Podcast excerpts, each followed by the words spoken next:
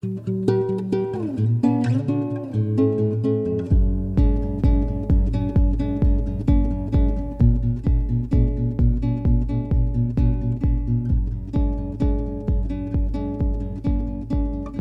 name is Matt Salus, and I want to welcome you to the first week of the Shout Sobriety program. For my regular listeners on the Intoxicated Podcast, let me explain quickly what's going on here. Um, so I have launched a six-week online uh, early sobriety program called Shout Sobriety, and part of the program is each week, everyone who, who participates gets a podcast episode to listen to, and I'm putting them out here in the public domain as a part of our Intoxicated Podcast website. And the reason we're making them public and not hiding them behind a, a username and password wall is because I want people to, to hear this component of the Shout Sobriety program. I want people to listen to it and think, gosh, this program is something that might just be for me. And then when they register, it's first of all, it's a free program. Um, we don't believe that anyone should have to pay for their sobriety. So we're offering this program for free, um, and then we're trying to raise money to keep it going and to sustain it uh, as kind of a charitable thing, as a nonprofit. But for participants, for people to take the program, it's free. So if somebody stumbles across this podcast episode and listens to it and says, gosh, this program sounds like it's something that might be for me, all they need to do is is go to our um, shout sobriety dot com or shout sobriety dot org website and register for the program, and we'll get them going. Um, so, yeah, that's the reason that Intoxicated Podcast listeners might be stumbling upon this particular uh, segment. It's designed for, for Shout Sobriety people for week one, um, but I want anyone to be able to hear it, and if they're interested, come and join us. Um, let's talk a, a little bit about um, why this program exists, the Shout Sobriety program exists, why we've put it together. When I decided it was finally time for me to get permanently sober uh, two and a half years ago, this is what I needed, and this did not exist. So ha- having gone through what I went through, uh, learned the lessons I learned, Um, found the things that would work for me to create long-lasting sobriety, we've decided to put this together as a resource for someone else that might be in my same situation. I don't for a moment think that this program is right for everyone. Uh, there are people for whom Alcoholics Anonymous or a thirty-day inpatient uh, rehab program is the right course of action. For me, those were not options, and I needed something different. And um, as we go through this Shout Sobriety program, I'm going to walk you through the things I needed, and um, perhaps there'll be something that'll work for you. Uh, other people might not resonate with this program. There are lots of other options out out there for them. Um, but I think for a lot of people, specifically high-functioning alcoholics, um, I think you, this just might be something that'll work for you. Let me say a little bit about what this program is not. Shout Sobriety is absolutely not therapy. I am not a licensed therapist, and I will never pretend to be. What I am is, is someone who suffered from the disease of alcoholism, found a cure for myself, and now I want to share that, what worked for me, with the world. Um, but I am not pretending to be a licensed therapist. This is not therapy. If that's what you need, I encourage you to seek that out, and um, and, and I hope you find what you're looking for. Secondly, this is not a detox. Now, remember, in my particular case, I did not need um, to detox from a physical addiction to alcohol. Uh, even at the end, even when I was at my worst in alcoholism, I was still trying anyway not to drink Monday, Tuesday, Wednesday. Um, so I was taking three days off every week. I did not need to have alcohol in my system at all times. For other people, um, whose paths are different, they have a physical um, dependency on alcohol, and they need to be medically detoxed by medical professionals. I've heard too many stories of people who have suffered from strokes because they tried to detox themselves. So this is not a replacement for um, detox. If if you go through detox and um, whatever program you're in, that started with the detox isn't working for you and you want to explore a different way to find long-term sobriety, and the Shout Sobriety program can be a solution for you, that is absolutely fabulous. But you must first take care of that first step to make sure you, you end the physical dependency on alcohol. So I mentioned this, this program is primarily for high-functioning alcoholics, but it's also for their families as well. Um, my, my family has gone through a lot through my alcoholism. Um, my wife and I have worked really hard to rebuild our relationship, and I've worked really hard to understand what that means from her perspective, as well as from the perspective of my parents, my sister, my children. So one of the problems that I see, one of the biggest problems that I see about alcoholism, and the reason that it's an epidemic that is growing and not, um, you know, there's, there's no cure that's um, really effective at this point in bringing the numbers down and a decline in alcoholism, is because it's so widely misunderstood. And it's not just under, misunderstood by um, people who suffer from the disease directly, from the alcoholics. It's also just badly misunderstood by society in general. So families of alcoholics, um, they end up pe- with a lot of pent-up anger and resentment and a lot of blame that they place on the alcoholic. And so I offer this program not just to the person who suffers from the disease themselves, but also for, I think it's a great thing for families to go through to gain a better understanding of um, not only how does the, the disease affect the drinker, but the dynamics um, to the whole family, how the whole family is affected. And um, through that better understanding, hopefully families will be able to help their loved one get healthy and, and along the way get healthy themselves. For each of the six weeks of the Shout Sobriety program, there are consistent components. Each week there'll be a reading component, lots of reading. Reading was just absolutely key to my sobriety, and so um, each week there'll be reading assignments. There will be a podcast episode, just like the one you're listening to right now for week one. Um, there will be a writing assignment, um, and and the writing is not because I want to turn everyone into professional writers about their saga. The writing is um, because it's cathartic, because it helps people to heal. You might remember when you were a kid and you um, were studying for the spelling test in fourth grade, the teacher told you, write out the words. Don't just spell them verbally. Write them out. It helps with learning. Well, I, I firmly believe that, and I believe that it helps um, with healing as well. So Um, I'm a big fan of the fact that every week we'll have a writing component. Um, nobody's going to grade you on punctuation.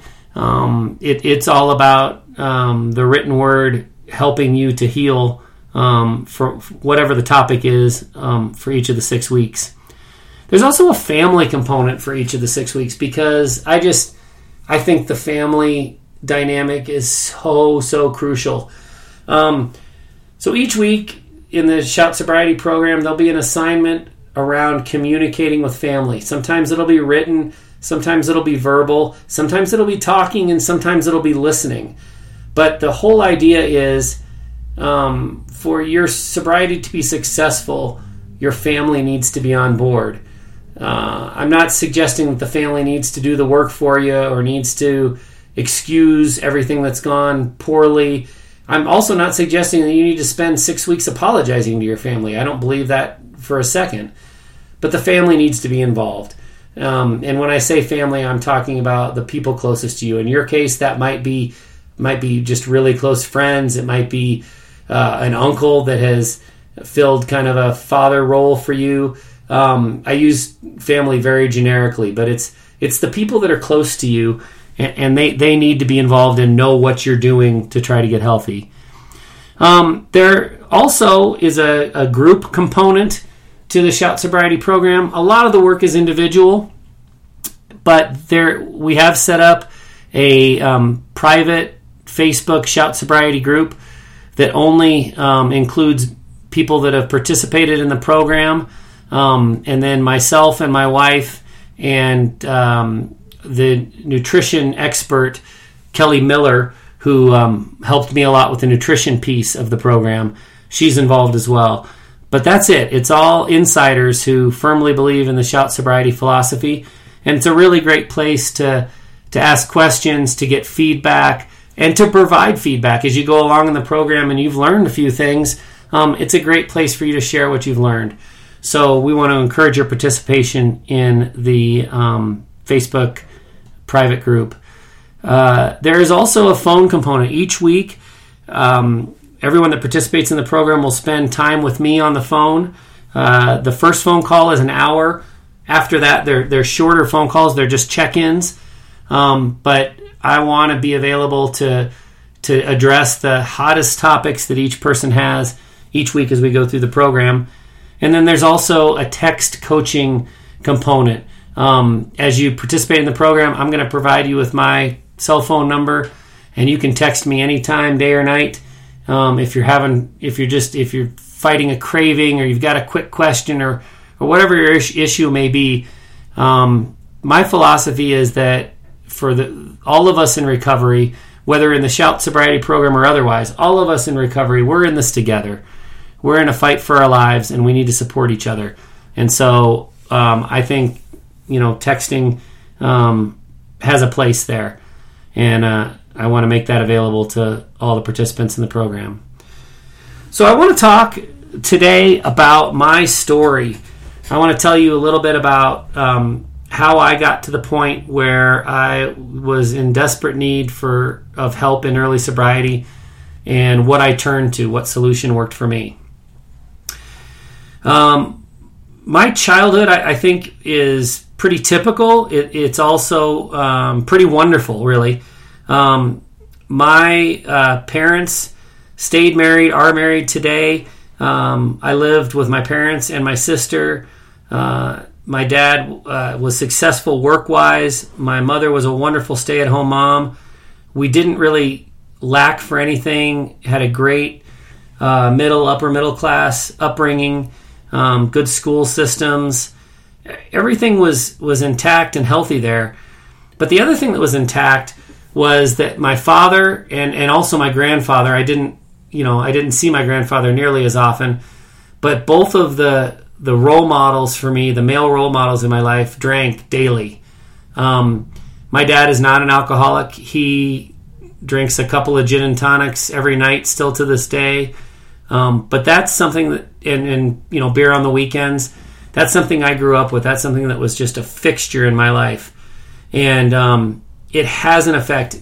For anyone who's studied kind of how our minds work and how we develop, the impact of things that we experience in childhood is lifelong. It, it lasts forever. And so um, when I saw the way my father and grandfather delighted in the use of alcohol and used it daily, I equated that with manhood. I equated it with success. Um, drinking every evening was just what we do as happy human beings, and nothing was going to shake that out of my brain. So that's important to understand um, as kind of an early development piece for me. Um, but then lots of other things that happened outside of the family. You know, when I when I was in middle school, I lived in Kansas City, and I remember my friends and I, we found a six-pack of beer up in the limbs of a tree, and it was clearly hidden there by some high schooler in the neighborhood that they would come back for it on the weekend probably, and, and they needed to stash it for some short period of time. But we found it, and we ran off into the woods, and I think there were three of us. We each had two beers. And I just thought it was wonderful. I wasn't one of these people that um, didn't like the taste of beer originally or didn't like the way it felt. I mean, from from word one, I was hooked. I just loved it. As my school-age years continued, um, there was a little bit of peer pressure. I can remember specifically in high school, um, you know, there'd be a party with beer and all the cool kids would be there. And if you wanted to be a cool kid yourself, you better show up and you better be prepared to drink. But peer pressure was really minor in, in my experience. I mean, I loved the taste of alcohol, and I loved the way it felt right from the beginning. I remember my best friend Brad and I, um, when we could get our hands on beer or or whatever liquor we would. I mean, our, our parents both had really robust, full liquor cabinets with a lot of variety. So we would pour a little bit off of a variety of bottles and then run off into the woods and spend a few hours uh, taste testing all these different liquors. Um, but Brad and I spent a lot of time um, in high school experimenting and really just enjoying the heck out of uh, drinking and the way it made us feel.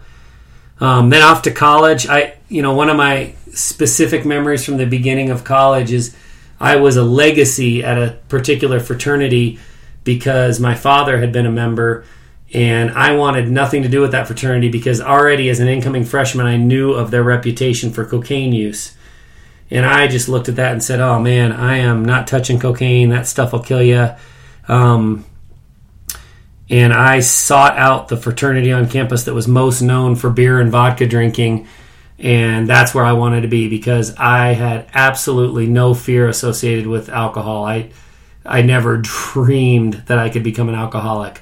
Um, the role models in my life had all celebrated the glories of alcohol, and I was going to do the same thing. And in college, I planned to do it in mass quantities. And so I found the fraternity that would, would you know, fit that billing. Um, when, you know, other other things that come to the top of mind about my experience in college, I worked at a bar my junior and senior year. Um, I I was a carter, a bouncer at the door until I was twenty-one. And then once I was twenty-one, I was a server and a bartender. And I remember that, you know, the bar would close at three thirty in the morning. We would get out of there at four thirty in the morning, and we would all, all the bartenders, we would all get together and watch a movie or something. And a lot of the, the people that worked there would smoke weed, but I had no interest in smoking weed. I had probably done it a half dozen times, and I didn't like the way it made me feel. Um, and I, frankly, I didn't understand why anyone would smoke weed when beer and liquor was available. So I would, I can remember sitting after work with this great group of people and everyone's smoking weed and watching this movie, and I've got my little six-pack of beer, and I'm just happy as can be. And I think that speaks a little bit about, um, I don't want to get too deep in the weeds, but there are various types of alcoholics, um, various reasons that people become addicted to the substance. My, my particular affliction is called opioid mimicry, and what that means is when alcohol hits my system, I get this ultra euphoric feeling. Um, usually, especially in, in my adult days, about two and a half I P A beers in, I mean, I would just be floating on air. I would feel so good. Um, so the reason that I never got really involved at all in drugs and only, you know, smoked weed a half dozen times is because of this opioid mim- mimicry philosophy. In other words, alcohol Um, made me feel as good as opioids make other people feel. I mean, it was just transcendent. It, I, I can still, I mean, that's the thing I miss the most about drinking to this day, that just unbelievable ecstasy that I would get from, from drinking alcohol. Um, so that that's that's what kept me um, stuck to liquor. You know, no no other um, no other drug was necessary for me. After graduating from college, um, I got a sales job for a big company. Um, I was r- really happy with that. And one of the aspects of my life that brought me the most joy was that, just like my father and grandfather before him, I became a daily drinker. Every day after work, I would come home and pour a couple of cocktails and sit on the porch and just feel like a man, feel like a successful adult who was, you know, launching his career and earning money. And uh, my now wife, she and I lived together at the time and eventually lived together as an engaged couple before getting married. Um, but I just, drinking was like the the check off at the end of the list, the to-do list for the day. It was a celebration of um, success in adulthood. Um Eventually, um, things started to turn, although it took it took years. It took many years. But eventually, the drinking started to take a toll on my marriage. Um, there are really kind of three things that I would point to. Um, first of all, the daily aspect. I thought there was nothing wrong with it. That's how I was raised. That's the only thing I had ever known was drinking on a daily basis. My wife thought there was something wrong with that. Even though she partied hard in college with me, um, and early in our relationship was a big drinker. She didn't understand the use of alcohol on a daily basis and thought, you know, right away, right away when we when we moved away from college and started to live together, she thought there was something wrong with it. Um, eventually, the toll on our marriage um, moved, you know, deeper and more serious, because it was not just concern about the daily drinking, but it was concern about the excessiveness of the drinking. Not necessarily throughout the week, although there were certainly some times I overdid it during the week, but more so on the weekend, just kind of binge drinking like I was still twenty-one years old and living in a college fraternity. And my wife was ready to be an adult and uh, was no longer interested in that lifestyle. Um, the other thing that the drinking caused as, as far as um, damaging our relationship was um, it it caused us to get in a lot of arguments. We didn't argue all the time. It wasn't constant. My life wasn't miserable. I don't want to paint. I want to be over, overly dramatic or paint this picture that didn't really exist. But we fought too often, um, and the arguments were irrational. They were hurt feelings over the slightest little comment, and frankly, it went both ways. Um, because of the strain that was already existing on our relationship, my wife's tolerance for my antics was very low, um, and I was easily uh, jaded. I was easily hurt by anything she said, because Um, that's the changes that alcohol was making to my brain. So we argued too much. At the time, I probably still thought it was a normal amount of arguing. You know, couples fight. That's natural. And I just didn't see that it was excessive. Um, but it was. Uh, my, my drinking took a toll on our kids. I was not abusive um, verbally or physically with our kids. But it's not fair for kids to grow up with a father that's moody on Sunday nights, or that's withdrawn um, and kind of hiding away in the basement. Um, it's also not fair for kids to see their parents argue. And like I said, uh, our arguments weren't constant, but they were too frequent. And it was not something that my kids should have had to deal with at a young age. So it definitely took a role on um, on my marriage. The first time that I had a realization that I was in trouble and that I needed to stop drinking was actually ten years before I ultimately did stop drinking. So it was about fifteen years into my drinking career. My oldest child, my daughter Catherine, was five years old. My family is originally from Indiana, and we attend the Indianapolis five hundred every year. And age five is the first year that my wife approves our children to attend the race. Um, and so Catherine was turning five, and it was her first year to go to the Indy five hundred. And shortly before the race, I decided I just couldn't sustain this lifestyle any longer. Something was terribly wrong. I was starting to deal with major bouts of depression. Um, I, and I knew that the, my drinking was the cause of all my pain, and I decided I needed to stop. Um, and so I went to that Indy five hundred Uh, sober. I was there with a large group. Everyone else in the group was drinking. There was a huge party the night before the race. Um, I was so weak in early sobriety. I was so ignorant to what it was going to take to recover and to beat this disease.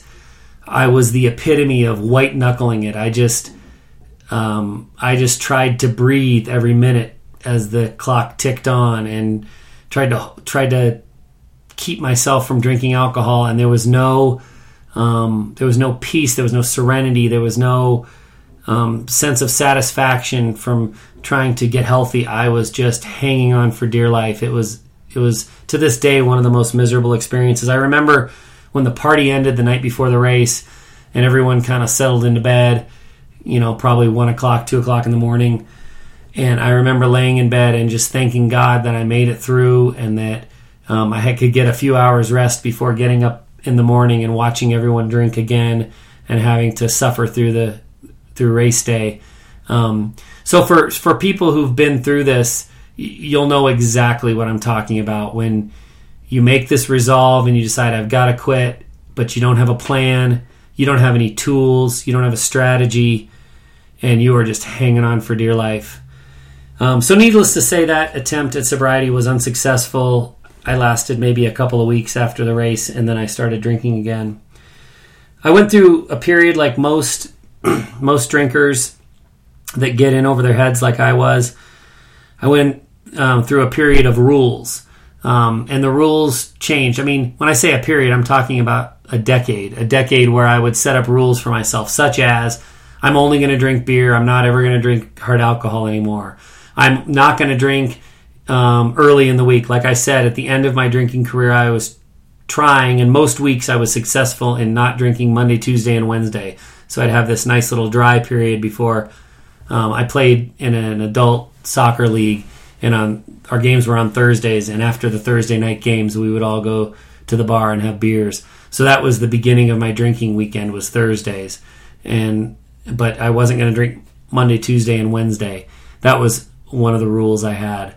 Um, I, I tried everything. I, I did the thing where you drink a glass of water between every um, alcoholic drink. All all that made me do. Um, I still drank as much alcohol as I had. I just had to spend a lot more time in the bathroom because I peed all the time. Um, what else did I try? I tried um, never drinking on an empty stomach. For me, and I think a lot of people who, who drink heavily, a lot of times I would just not even be interested in food. I would get a few beers in me, and we'd be in an event where there was, you know, an elaborate setup of food, and I would have no interest. I, all I was interested in, in was the bar. So some of my rules included um, making sure that I never drank on an empty stomach. I also counted. All alcoholics do this.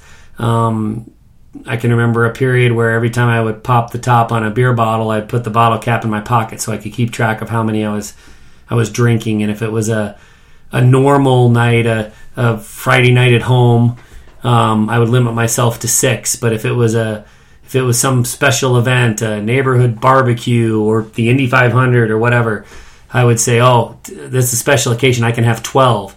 So I'd walk around with, you know, up to twelve bottle caps in my pocket. Um, so that was one of the sets of rules. Really, all of these rules, when it comes to the disease of alcoholism, they're just made to be broken. You would succeed sometimes. I would succeed sometimes, just enough to keep me coming back for more and trying again. But ultimately, um, alcohol always won, and I would uh, I would break my my own rules and and drink um, without limits.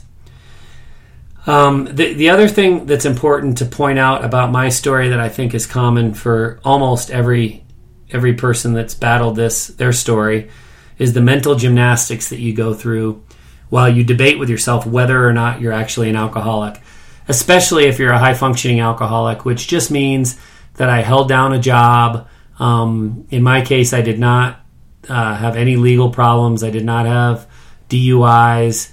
Um, my... marriage was intact. Now, my marriage was holding on by a thread. It was not healthy. Um, it was in deep trouble, but it was intact. And my finances also were intact. Did I spend way, way, way too much money over my twenty-five-year drinking career on alcohol? Absolutely. Do I wish I had that money back? You bet. But I didn't wreck my finances. Made the mortgage payment every month. Um, you know, put food on the table. The kids participated in activities. We took a vacation or two every year. Um, so we were high functioning in that regard. And what that does is um, it causes this just awful debate in your head as to whether or not you're actually an alcoholic. Um, you, you compare yourself. I compared myself to the, the gutter bum that um, drinks himself to sleep every night. Um, and is homeless and doesn't have two nickels to rub together, or compared myself to people who couldn't hold down a job because they drank every morning, or I compared myself um, to people who had multiple D U Is or had um, lost multiple relationships, weren't allowed to see their kids anymore. And when you compare yourself to people that have been through that kind of trauma, you compare favorably. So it's really easy To to start to say, oh my God, something is wrong. I need to deal with it. Maybe I'm an alcoholic. And then you start to make those comparisons. And I mean, there, there's no there's no way you can come out of that comparison and think that you're an alcoholic. You're, you're just, you're destined to, to, to go into this area of denial. Um, often associated with alcoholism is denial and lying. And I did plenty of it, but I think it's important to understand that the lying isn't intentional. When you sit there and you think and you think and you think and you think and you spend hours contemplating whether or not you have the disease of alcoholism, and you do so by comparing yourself to others who are in worse shape, you create this belief in your head, and you believe it. You believe it wholeheartedly that you don't have a problem and that everything that you're doing is normal, and that maybe you just need to cut back a little, or you need to to come up with a new rule to help you manage your drinking. And so when you're lying to people about the seriousness of your situation, and you're lying to cover up how much you're drinking, it's not this vindictive, awful, intentional lie. You're lying because you believe it. Um, you're telling what you think is the truth.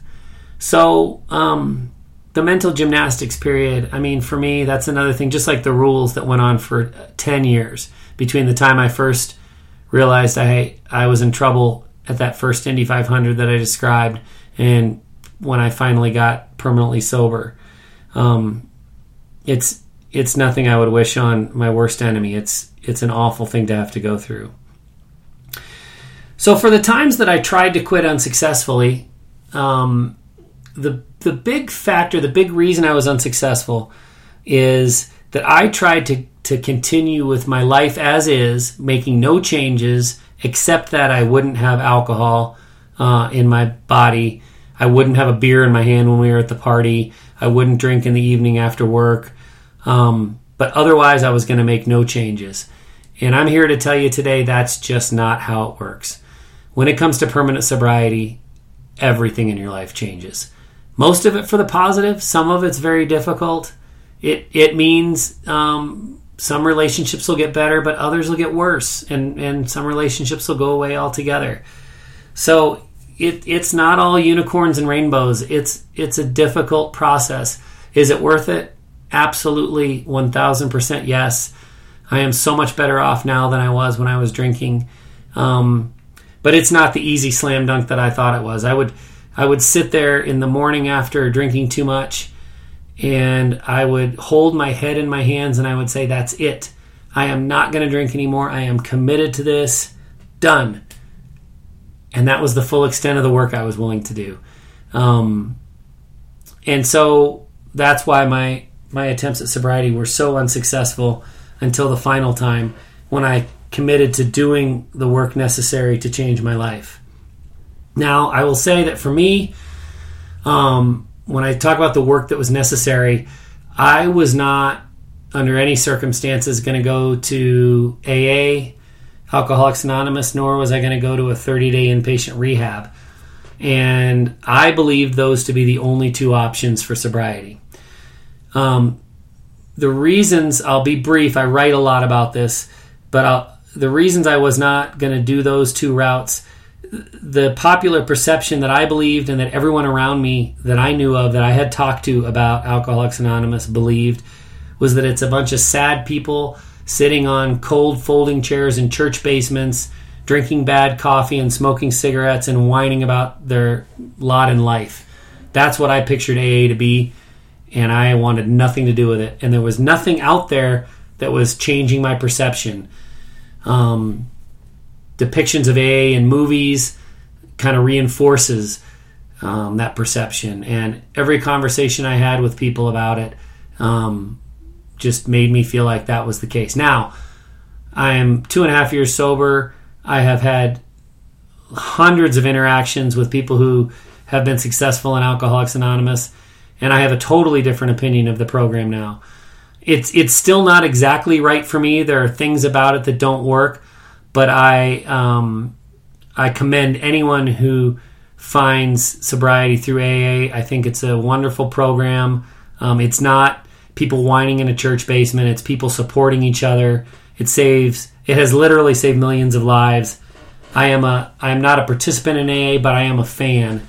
And but but you have to understand where I was at the time, that it was time for me to get sober. The perception that was ingrained in my head was not going to allow me to walk through those doors under any circumstances.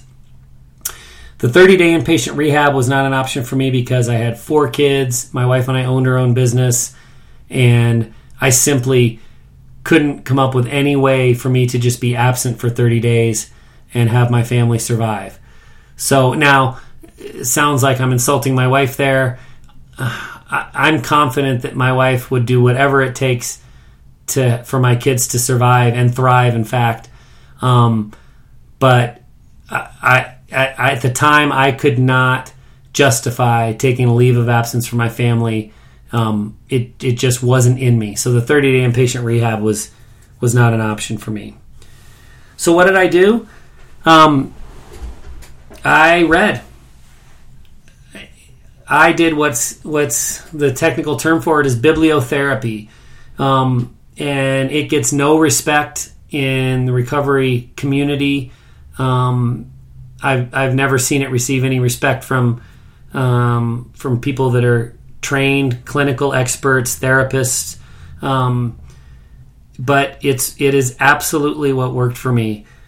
Um, I talk a lot about the witching hour. The witching hour is when you would normally start to drink on a daily basis. So if you drank every day like I did, and you drank after work, when that time, call it six o'clock in the evening, would roll around, um, in early sobriety, that's when you start to twitch and sweat, and your body is begging for that first drink.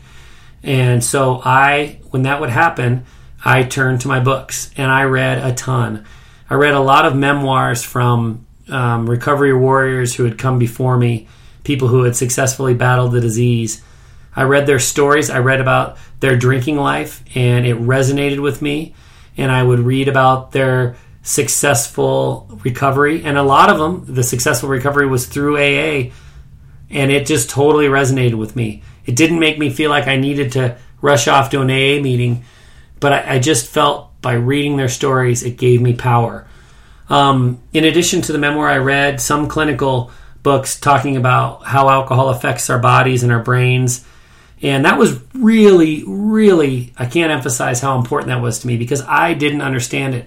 Like most people in the world, I had no understanding what's actually taking place in addiction, and specifically in alcoholism. One of the books that I talk a lot about that was most instrumental for me is a book by a woman named Annie Grace, and it's called This Naked Mind. And it helped me understand that alcohol in any quantity is a poison. It helped me understand that I shouldn't be jealous of people that are so-called normal drinkers. I shouldn't be jealous of my dad because he can have his two gin and tonics every night and, you know, not want a third or fourth or fifth like I would. Um, alcohol in any uh, quantity is doing damage to our brains and our bodies, and some people just tolerate it differently than others. It, so it helped me really view alcohol as the poison that it really is, and uh, it made my ability to leave alcohol behind um, much more within my grasp. Um, so mentioning by name that book, the other one that I want to mention by name is what I consider to be the memoir of all memoirs. The um, it was written by the godmother of alcohol recovery recovery badasses. Her name is Caroline Knapp, and her book is called Drinking a Love Story, and it's just super well known in recovery circles, and I've read it a dozen or so times, um, and every time I read it, another piece of it resonates with me, and it just gives me a great deal of comfort. Not just that, these two books, but all of the memoirs and clinical books I read, it, they help me get through the temptations in the evening. Um, so this first week of Shout Sobriety is all about bibliotherapy, understanding what it is and getting yourself established in a routine to um, read your way through the witching hour and to start to educate yourself about what alcohol really is. So um, as you go through the, the lesson plan for the week, the writing, the reading, the family work that's involved, Um, it's all about bibliotherapy and how to make that an important part of your life. Um, I hope it works for you. If you've listened to this podcast and you've begun some of the work and it just isn't resonating, whatever you do, don't give up. There are all kinds of recovery warriors out there that are doing innovative and new things um, in the area of recovery. A A and thirty-day inpatient rehab, they're not the only options. I hope Shout Sobriety has a place in your life, but even if it doesn't, find something that does. Don't give up. Um, your life, your sobriety, it's so worth it. Um, I'm not not saying it's all easy, and you know, I don't smile my way through every day. There's lots of hard times too. But at the end of the day, I'm healthier. I'm here for my family. Um, and I just couldn't be happier than I am with the course that I'm on. So I encourage you to um, to find your way to permanent sobriety as I have. So that's it for um, the first week podcast episode of the Shout Sobriety program.